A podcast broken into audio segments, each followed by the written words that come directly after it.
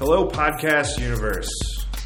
It is Theology and Dialogue, a production of the students at the Villanova University Department of Theology and Religious Studies. And we're glad you're here with us. We have these good conversations all the time, and we want you to hear them.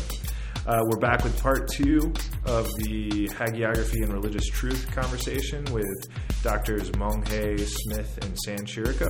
So, the topic is hagiography and religious truth. We got into hagiography and a little bit about the theories and, and sort of presuppositions that uh, each of the authors, or excuse me, each of the editors is bringing to the table here. Um, and I believe you uh, asked specifically, uh, either in last episode or this episode, uh, about the qualifier religious, right? In I front did. of truth, right? Oh yeah, Yeah, so. because that so that can kind of like for a lot of people, you know, especially in you know a, a, a secular society, pu- putting religious in front of a word is kind of like putting square scare quotes around it. Um, Exactly right. It, it kind of makes it untrue, right? Exactly. from the from the scientific perspective. Something closer to fantasy or fiction, or eh, it might be poetry or myth or something, but not something you can hang your hat on. right. Um, and then on the other hand, too, uh, a lot of a lot of um, a lot of religious people don't like the term religious truth either, right? Sure, because it's truth, full stop, with capital T. Yeah, yeah. precisely. So Mm-hmm. I think one of the really interesting insights that uh, that uh, all three of the uh, the scholars that we're interviewing today bring to the table is the way that religious truth actually functions. Uh, uh, differently than sort of scientific fact or something like that. The way that that uh, religion sort of opens up the world for people in ways that Mm-hmm. other sorts of truth claims can't. Right, absolutely. Um, and, and at the same time, though, that there's um, a, a way in which religious truth uh, i i isn't just like squishy emotional stuff too, but it, it, it too can be like detached and Right. um, ob- objective in its way. I mean, in some ways, as um, D- Dr. Smith uh, uh, uh, pointed out, like in, in some ways, like. Um, one of the precursors of scientific investigation was Mm-hmm. the way in which the Catholic Church investigated early saint stories to to verify them. Exactly, exactly. Yeah, it was so fascinating to hear sort of some of the some of the roots of of this sort of uh, scientific method, uh, some of the roots of this sort of obsession with empirical verification Mm-hmm. In hagiography itself, which right, is yeah. which is often now considered to be so uh, fantastical and and and s- sort of superstitious and, and unable to be verified, right? Oh yeah, yeah, absolutely. And, and actually, the the first uh, the first two essays that open the book um, begin with with a discussion of how. Uh, if you hear the word hagiography now at all, it's usually as a pejorative. Um, it's, it's usually indicating some sort of account that's not to be taken at face value. And right sort of sort of uh, trying to sand down the rough edges of something and try, trying to trying to present bias. the most Exactly. uh, the most flattering image of, Right. of a person possible right, Right, those exactly. are the hagiograph- hagiographical accounts Right, I- I- exactly. And um, and exaggerating right the the maybe holiness or exaggerating the Mm-hmm. the um, good quality the admirable qualities of a person right oh, sure, yeah. so it's taken to be less than factual less than factual and, and maybe even um, you know less than uh, less than truly human even Mm-hmm, since you know sort of exaggerating um, yeah uh, uh, holiness and maybe you know, miraculous abilities on the one hand and uh, getting rid of all the mucky ugly stuff that we are all too frequently involved in saints or no um, and um, our our authors all all kind of uh, show how um, like what we take to be biographical now. Um, you know, like uh, the, the sort of very scrupulous investigation of personal details and so forth. Well, that's a very modern and, um, in some ways, a very kind of limited and parochial way of thinking of uh, uh, uh, of, of human life. And um, in in some ways, hagiography sort of opens up um, opens up uh, new dimensions on how we understand human lives. Um, Yeah. So an interesting thing about this is you're all all four of you uh, are converts to Eastern Christianity in some form or, or That is another, correct. right? Yeah, yeah. Um, which I, I'll be honest that that's one of the things that, that drew me to the book at at, at the outset. Um, I was obviously curious, um, and um, yeah, we we are indeed all, all converts to, to Eastern Christianity. I'm Byzantine Catholic myself. Our three co-editors are, are all are all Orthodox, um, and I, I think um, one of the things that's uh, Eastern Eastern Christian traditions uh, sort of bring to this discussion is um, there's really a, an emphasis on, on preserving these uh, these stories out of mm-hmm. out of Christian history, mm-hmm. um, some of which ring pretty strange to modern ears, mm-hmm. um, mm-hmm. and which uh, I, as a convert, struggled with for mm-hmm for, uh, for for some time. You know how to understand them, how to read them. One of the things that was so interesting to me in this episode was how the sort of uh, encounters with holiness in their own lives. They sort of at the end of the episode they sort of share some stories about their own sort of personal encounters with holiness, and, and somehow this sort of sparked an interest in their sort of uh, research in, in hagiography and right. and, and um, practices of holiness. Right. Yeah, yeah, yeah, absolutely. And I mean, I, I think um, you know their their stories um, so, uh, sort of make, make clear that. Um, uh, well, it's it's it's a, a, theme in the book too that like you know hagiography isn't like uh, it's not just uh, sort of an, an, abstract thing. These these accounts out there, uh, you know, for, for, for study or, or, whatever, they are they're explicitly intended, um, you know, for instruction of the faithful, for um, for for conversion, um, and that they. And, and, so, yeah, I mean, these, these experiences of, of holiness are, um, uh, well, you know, they're, they're, they're real, right? Mm-hmm. Um, now, how, how we understand that reality, well, that's you know that that takes subject some, of the book, takes right? some reflection. Yeah. But, um, it's a you know it's a datum mm-hmm. of experience that's there, and we've got to deal with it. Mm-hmm. And um, that's kind of what Eastern Christianity I think brings to this, and what all the um, all the co-editors make clear from their experiences too. Yeah. Mm-hmm. Cool. Well, we'll not waste any more time here. Let's get right into the interview. Um, and thank you so much for conducting this, Luke. That was uh, really I, good. It this was my pleasure. Be, Enjoyed it. Thank you for the opportunity. Yeah, no, this is going to be a good episode. So I envy you all listening to it for the first time. Indeed. Enjoy.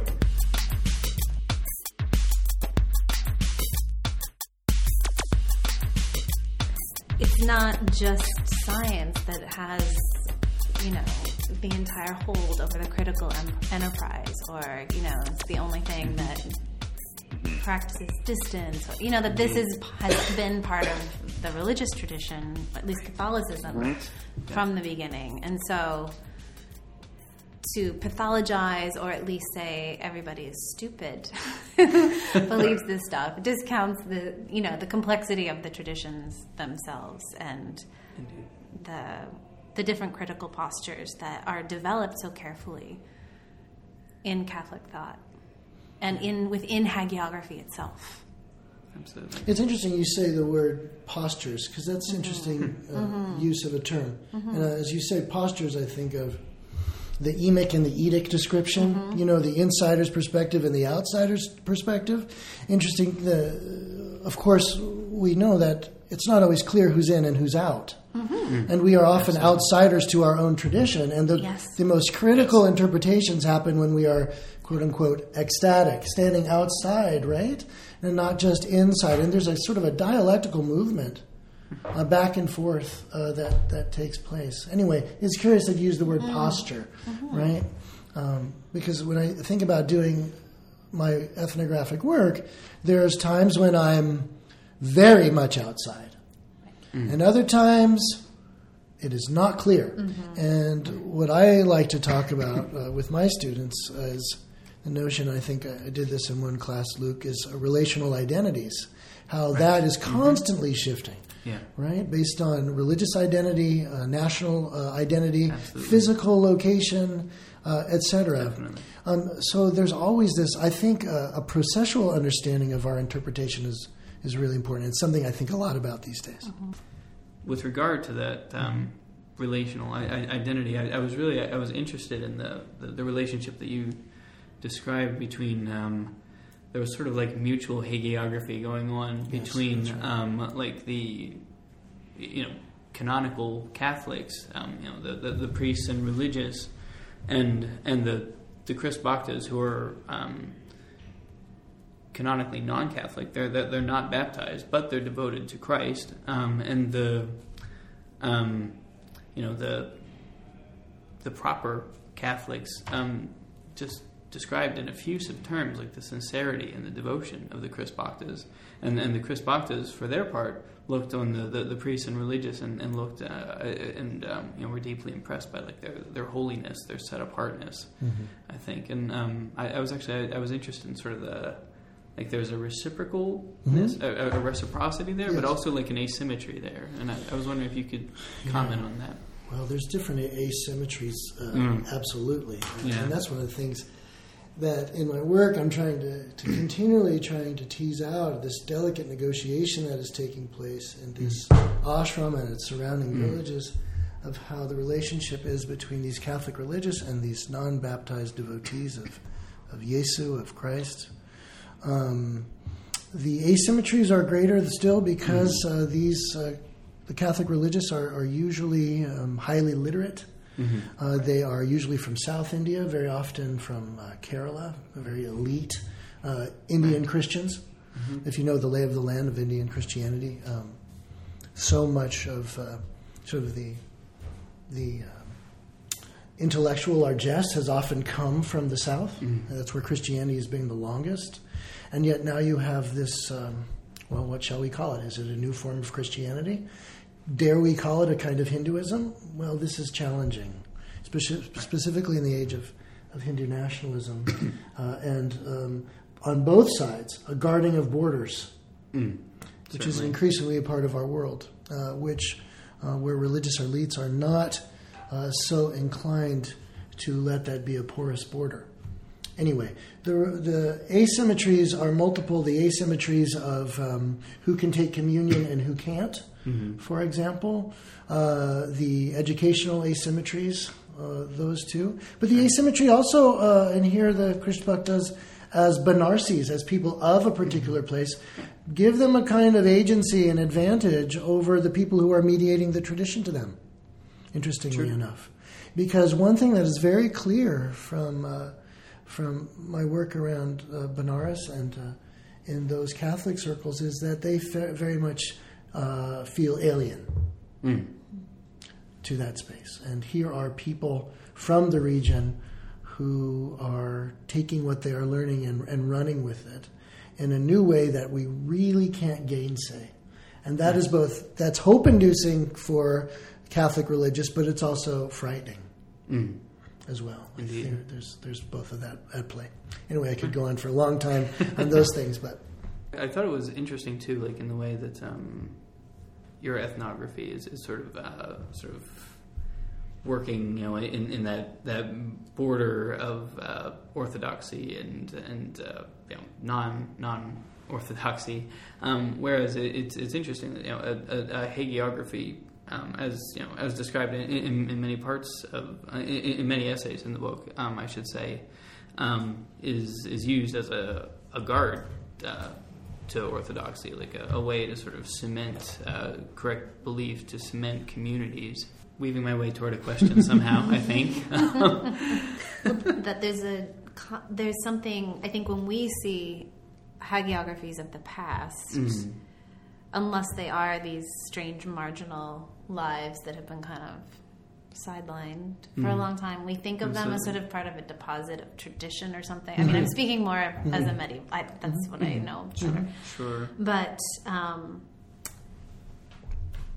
and then things that are contemporary seem edgy actually like if you if you saw a life written about somebody today even if Right. it was modeled on somebody from say 1450 we would Right. it would feel weird and dangerous to us but as much as and these and lives were essential to fight heresy or were mm-hmm. used that way, were written for that purpose to create saints to shore up pilgrimage sites, to get mm-hmm. money, to mm-hmm. make a community have Yeah. pride, to um, you know divert devotion from people that church authorities maybe didn't want the folks to be venerating. Right.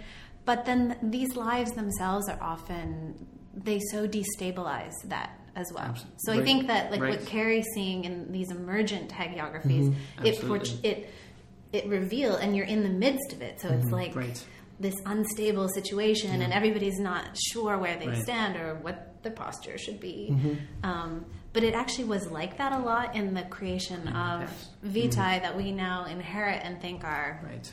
Oh here's our Standard. inheritance and this is a, it's standard but they were very it was a very contested move a really political move Indeed. and often a dangerous move or you know like the first lives of francis that the order ordered completely destroyed because they saw danger in them mm-hmm. that we still have thankfully but We do have them.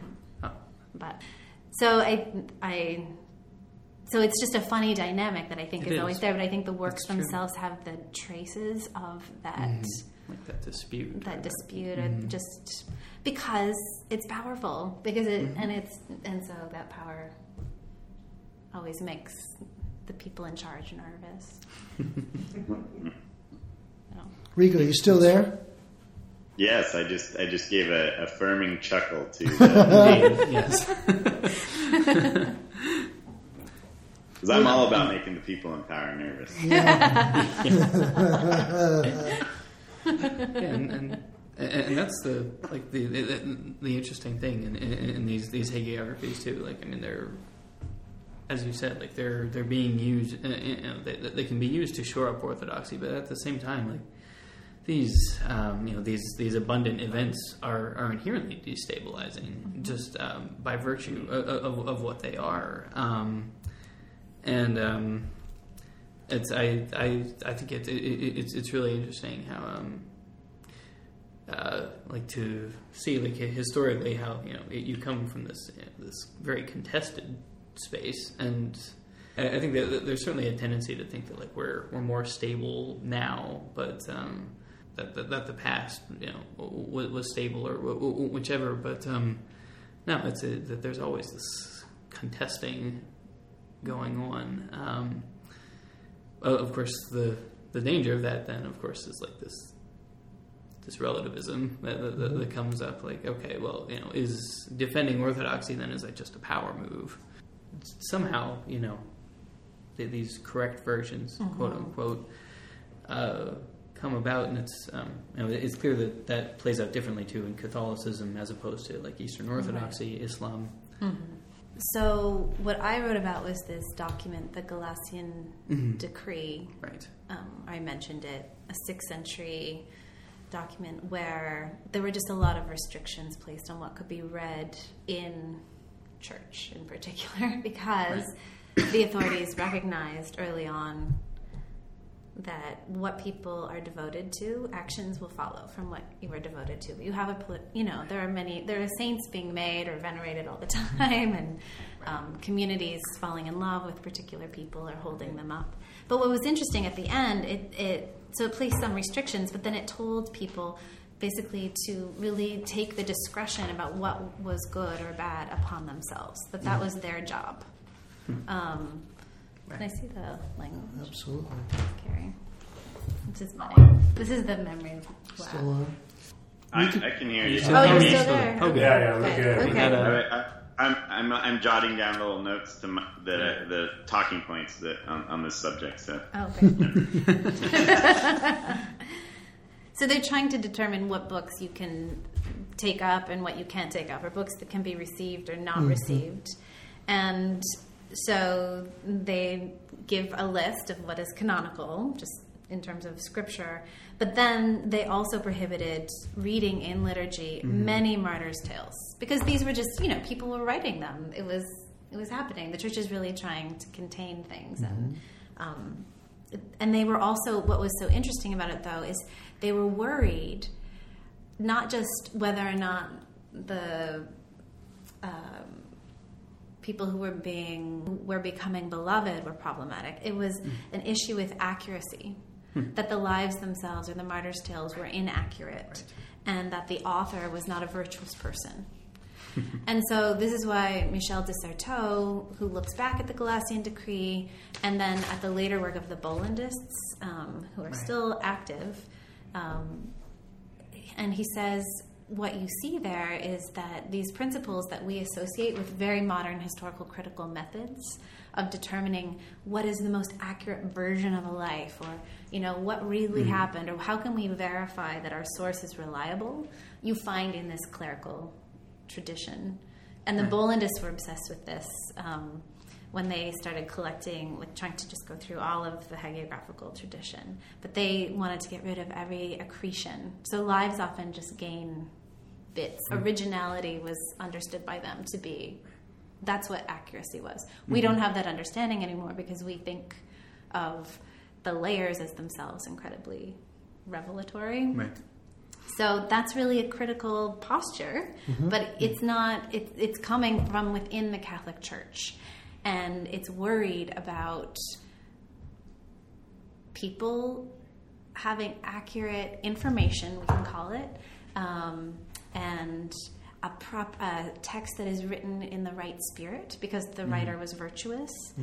Because those things that devotion is not something separate from using your brain essentially i don't know you know it's not it's not something that you pull apart from understanding and discretion or discernment. And so those things were always bound together in the tradition. And he in fact will make the argument that then a lot of these methods that we think of as being part of the social sciences are clerical. As a, as a little side note, since the Bollandists were just mentioned, um, they I originally brought the and, and as, as as as Rachel was just saying, the um, they're, they're so active. I, they were the first people I went to with this book idea, and not only did they reject it, but they rejected it with some of the most um, dismissive uh, language that I. Oh dear. Well, it was classic wow. Man. I'm sure Yeah. they're none too pleased. I to be didn't know featured. that. well, yeah. I, I have a, I have a couple thoughts on the the uh, like this back and forth between like canonicality and, and critique um, that I might add to Rachel's. Um, one is that I, I'm, I myself am very sympathetic to the thesis that is you know shared by many uh, people out there, including Jeff Kripal, that that almost I mean, the, the radical way of putting it is all orthodoxy starts as heresy. Um, I'm kind of inclined in that direction, but I'll qualify it here to say that, like, most orthodox starts. Say it Um, one more time, but- please. he's about to get fired. The, but but if you just think about these, like the, the ecumenical councils that are shared by both the Roman Catholic and, and Eastern Orthodox churches, yeah, Ni- Nicaea, when they come up with the term homoousios to to discuss the or to describe the relationship uh, between the Father and, and and the Son, those who were opposing it were actually the conservatives. right. The conserv the, they they they did not like they did not want this term because it was used by it showed up in the works of Valentinus, for example, and other like Gnostic group, and so it was seen as like absolutely not. You move forward, jump forward to uh, Chalcedon. Chalcedon and its formula of Christ existing in two natures, divine and human, ran counter to Saint Cyril of Alexandria's hmm. definitive statements throughout his writings that Christ has one nature. Right? So again, the groups that like were pushing back were actually the ones being truer to the earlier language. You think about the icon controversy in the Ca- Nicaea too, right? Again, if you're going with the actual like like literal like images are forbidden in you know in Israelite religion, and so it's like, well, how are we doing this now? So each time these councils that determine orthodoxy are actually engaging in a certain overriding of a like a slavish attitude towards what has been previously understood as orthodox. And so, you, if you if you take that same sort of thing, you can start realizing that that canonicality itself is an always unfolding process. Um, I, I, one area, I, I wrote another thing for Kripal recently um, on on lives of Christian saints, and I, I picked a few different case studies. But my final one, because I, I went with people that are all like canonized first, but then my final one, the final section is entitled uh, "The Curious Case of Marguerite Porete," and in that, I what I about Marguerite Porete was uh, a, a Bed, uh, not a Bedouin, a Beguine a mystic. Um, I made her a Muslim for a second. All right. No, she, she was a Beguine mystic, and and was burned at the stake for for her writings, and uh, and she had like this dramatic. I mean, the stories of her death are like easily converted into like powerful martyr stories. Um, flash forward 700 years, and everyone thought her book was lost, that she had been condemned for. Some some nuns find it, are like, this is amazing, like mystical theology, well within the Catholic mystical tradition. They take it to like the superior, goes all the way and gets the full approval of the Vatican, and is you know is published, circulated, and only a, a couple de- decades after that does someone does a scholar finally discover oh this book is Porete's book. So the book she was burned for is later able to be received by the same church as like this is saintliness. And so the thing I pose at the end is like why should we not understand her status as still open ended right? Mm. it's up to us and I think this kind of echoes something Rachel was saying you know a moment ago.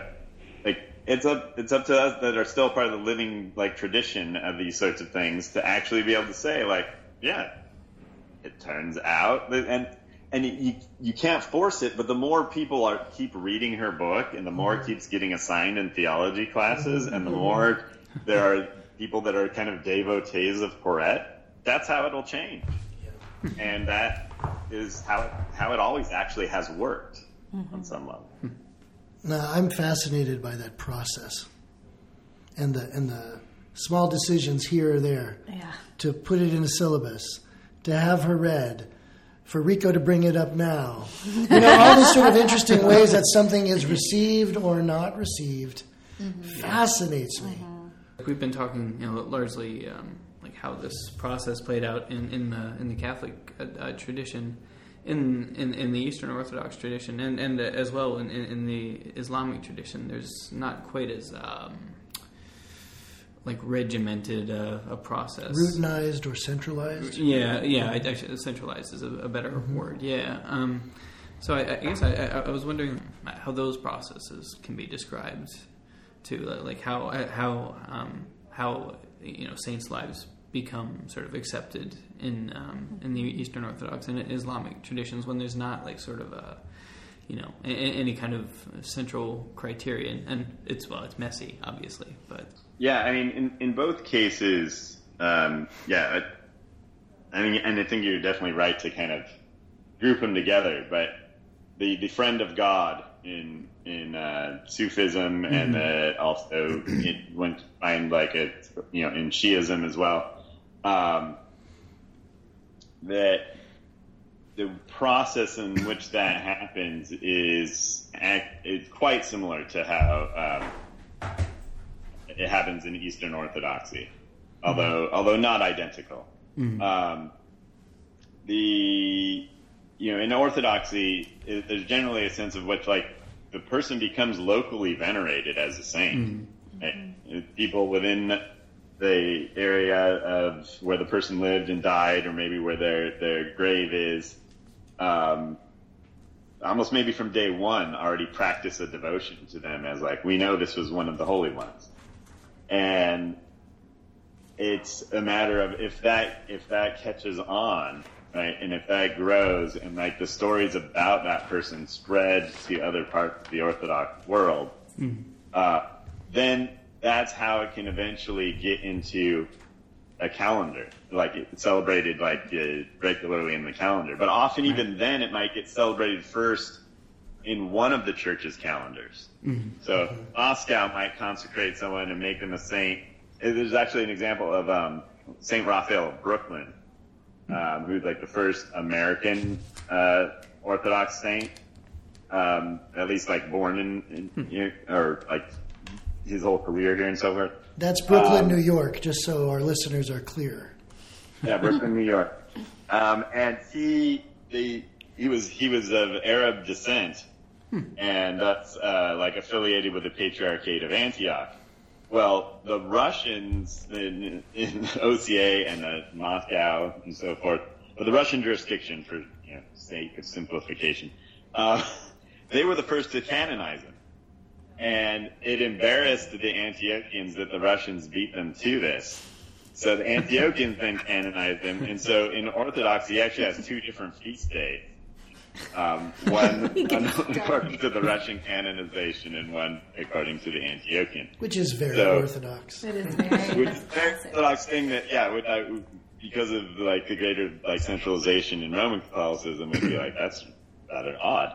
Okay, uh, yeah, in in in in uh, in Islam, in those in those uh, corners of Islam where the friends of God are, are venerated, it's even less um, rigid and official than the Orthodox processes. And, you know, you don't have the same kind of liturgical calendars and so forth that are um, that are then worked into the structures of the Mass or the liturgy, you know, the way they are in, in Christian circles and so forth, because it, that, they don't have those corollaries the same way in Islam.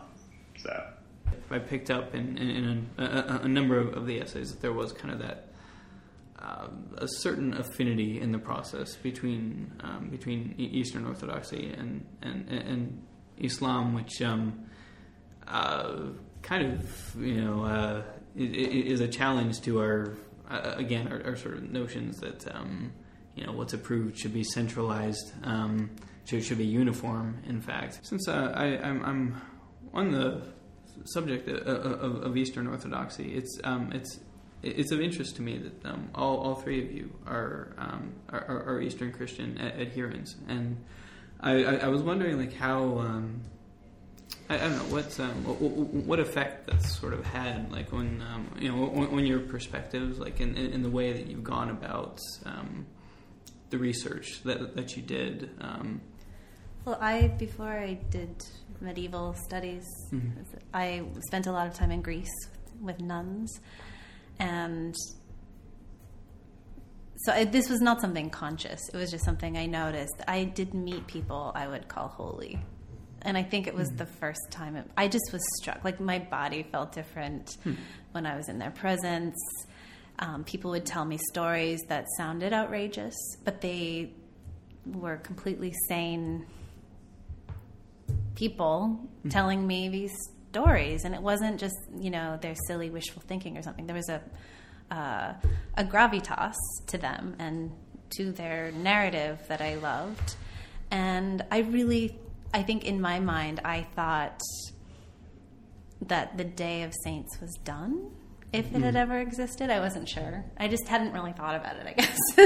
but I think, think that's that's, I felt. yeah, and I think Yeah. that that's when I got interested in holiness, um, because it was so beautiful to be in the presence of people like that.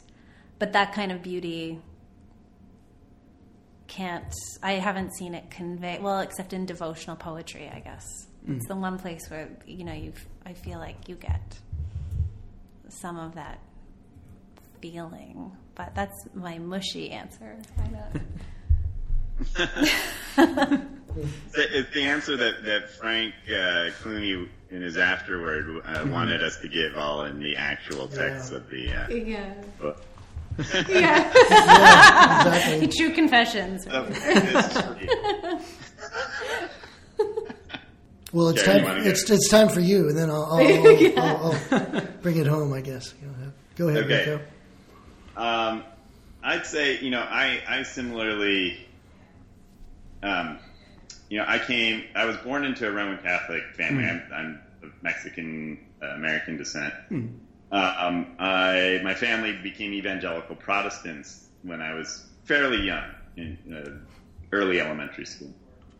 And so I was raised in a kind of like environment of hostility between uh, the Protestant wing of my family and the Catholic wing. Of, And when I got uh, into college and really started questioning whether I wanted to be Christian at all and these sorts of things, um, there was kind of a happy accident at which I discovered uh, Eastern Orthodoxy.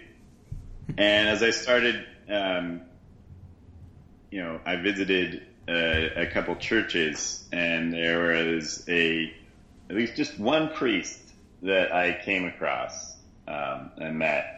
His name was Father Michael Trigg, and it was the first time. It kind of similar to what Rachel was talking about with the nuns. It was the first time I'd met a Christian that I said to myself, and I wasn't Orthodox yet at this point, but I was. I thought, whatever that guy's got, I want it. Mm-hmm. you know, whatever is going on in this man, like he just radiated peace and love and composure in a way that I had really not seen out of somebody. And I really had that sense that whatever he's got, I want it. And it was through that that I kind of intuitively became to understand the power of mm-hmm. the saint and the story we tell mm-hmm. about them and the devotions and the, you know, and practices that build up around them that that it's it fills that very same function. That instead of it being like this path you're just going on alone, mm-hmm. these these these people serve as as pr- like a sort of proof, you know, that it, you know the way the way the that Hebrews in eleven the the epistle to the Hebrews chapters eleven and twelve put it, right? These people, uh, you know, serve as as the evidence that it can happen. And to me, that like re- coming to realize, like, no, that if if it's all in the end about personal transformation, then this is an absolutely critical and essential point of a part of of what re- you know religions uh, can actualize in a human being. Uh, and so for me, that was the, you know, it's one of the things that why I have a kind of endless fascination with it. And even further, like, you know, I use Ricoeur in the, in my essay and, and Ricoeur, I think, has a great point about like how part of this, you know, you asked, you know, coming full circle again, you asked about the title religious truth. Um, religious truth, I would say, is quite closely allied in Ricoeur's mind and in mine with artistic truth. Oh, yeah. Um, but they're also not identical because because the religious takes what what art can give you and brings it with a like a greater force and a greater ethical punch and a greater like imperative of sorts. Um, but even along these lines, I still think that, that the power, you know, is. Yeah, I'm, I'm currently planning on uh, a self shameless plug for something I say I will do. Um, I'm currently planning a, a, a theology of pop culture book, um, tentatively titled "How Hip Hop and Harry Potter Saved My Life," um, and then maybe in brackets "and can save yours too." But the point being that even these stories, which are like purely fictive or like you know, or these like forms of music, would they still set up for you models that can be brought into being in in one's own that you can actualize. It's very much what what uh, Joel Gruber's thing from Legend to Flesh and Bone even is operating on. Like the the thing that starts out as story actually becomes reality as it is imitated and embodied by others. That's why these things are so important for me. Well, I guess it's my turn. I um, the interesting thing about me, so I'm a convert to Orthodoxy, um, and I did have an encounter with a, a holy monk in New York City who had been tortured in Romania, where I had an, an experience uh, um, where I felt like he looked into me. Uh, it was very powerful. It was off-putting, even disturbing a bit, and yet uh, um, attractive. Attractive. And I only I want to bring this up not just because of my personal history, but also to something that I try to um, bring out in my essay that I think is really important, and that I don't want uh, Christianity and Christian notions of holiness to overdetermine how we are using the term in our book. Okay, and one of the things I try to talk about is the nation of these these figures. Um, Sinister Yogis is the book by David White, Right. one of uh, my former professors. Is that yogis are can be quite scary. Uh, they can be off-putting. They could be for good or for ill. It's not always clear. So we, we need to be careful as we make these comparative moves. But I did have this experience with holiness. Um, it did seem attractive to me. It seemed to back up the claim this, that orthodoxy was making about itself. But I will also have, you know, interestingly enough, I had uh, one friend to my left, and I had my future wife to my right. She did not have that same experience with him. Okay? So that also has to be taken into account. This is the kind of thing that gets left out of the story very often when we put it to paper. Okay, so um, one of the things that for me, my time in India actually opened me up to to orthodoxy. Okay, uh, and because uh, at an early age, this is obviously not in the book, but I went to India when I was 22 years old, and if I was going to try to understand India, it became clear I'd have to understand it on its own terms and not hmm. on my own. Hmm. And that sense of being able to be opened up to another place, I had to do the same thing when I first went to my first Orthodox liturgies. Like Rico, I was an evangelical Protestant. Like many, I was, I mean, it's such a cliche now. I was looking for a quote unquote ecclesial home. Okay? Um, but it was the experience of India that made me open to the difference that I first saw. And um, if one is dealing honestly with orthodoxy, then one has to be open about the messiness of the Orthodox tradition. and I think that also leads to the messiness of reality. Indeed. and I think one of the things that I think the book successfully shows is as much as we try to order it in our chapters that are circumscribed and have a certain book length, that there's a messiness to it all. Absolutely. Uh, and so that's where I think the orthodoxy comes in for me in this particular uh, particular book. This, which we should also say, is the brainchild of Rico. It's Rico's brain. It's Rico's brainchild. We got into it because because of what we could bring to it, our, our various expertise. But it's really his brainchild that we uh, helped to um, um, come to fruition. So. If it, in case it gets bad reviews, they're trying to slough it off on me. no, but thanks for that, Kerry. All right. Um, thank you for those those responses. Unless you have like a final question or something. Um, I don't think so. Um,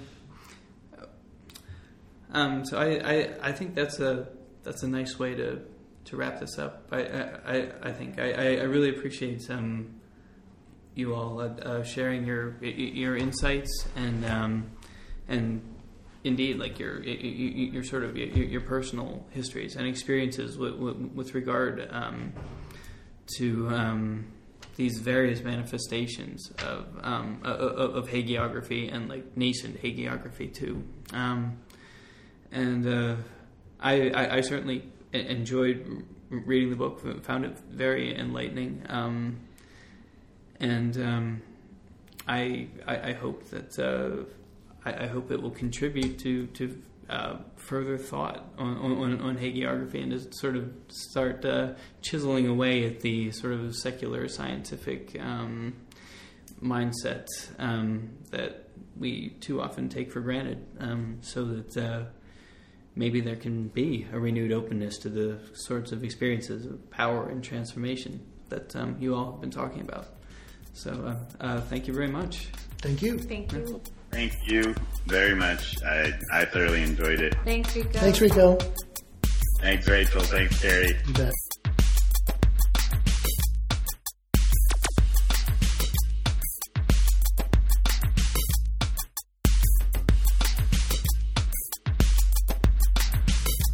Right, that's been episode two of season one of Theology in Dialogue. Thank you for listening, and thanks to you, Luke. Uh, thank you. I've, uh, I've really enjoyed the conversation. And we've enjoyed uh, putting this together. I've had a lot of fun hanging out with you, and we've got a lot more stuff to come. Uh, check in uh, about every other week. We're aiming to release uh, another episode here uh, in a little while. Um, like us, share us, subscribe, um, tweet at us on our as yet non-existent Twitter. Uh, but I will, I will make a Twitter. I will make a Twitter before episode three, and I will share the handle with you all next time.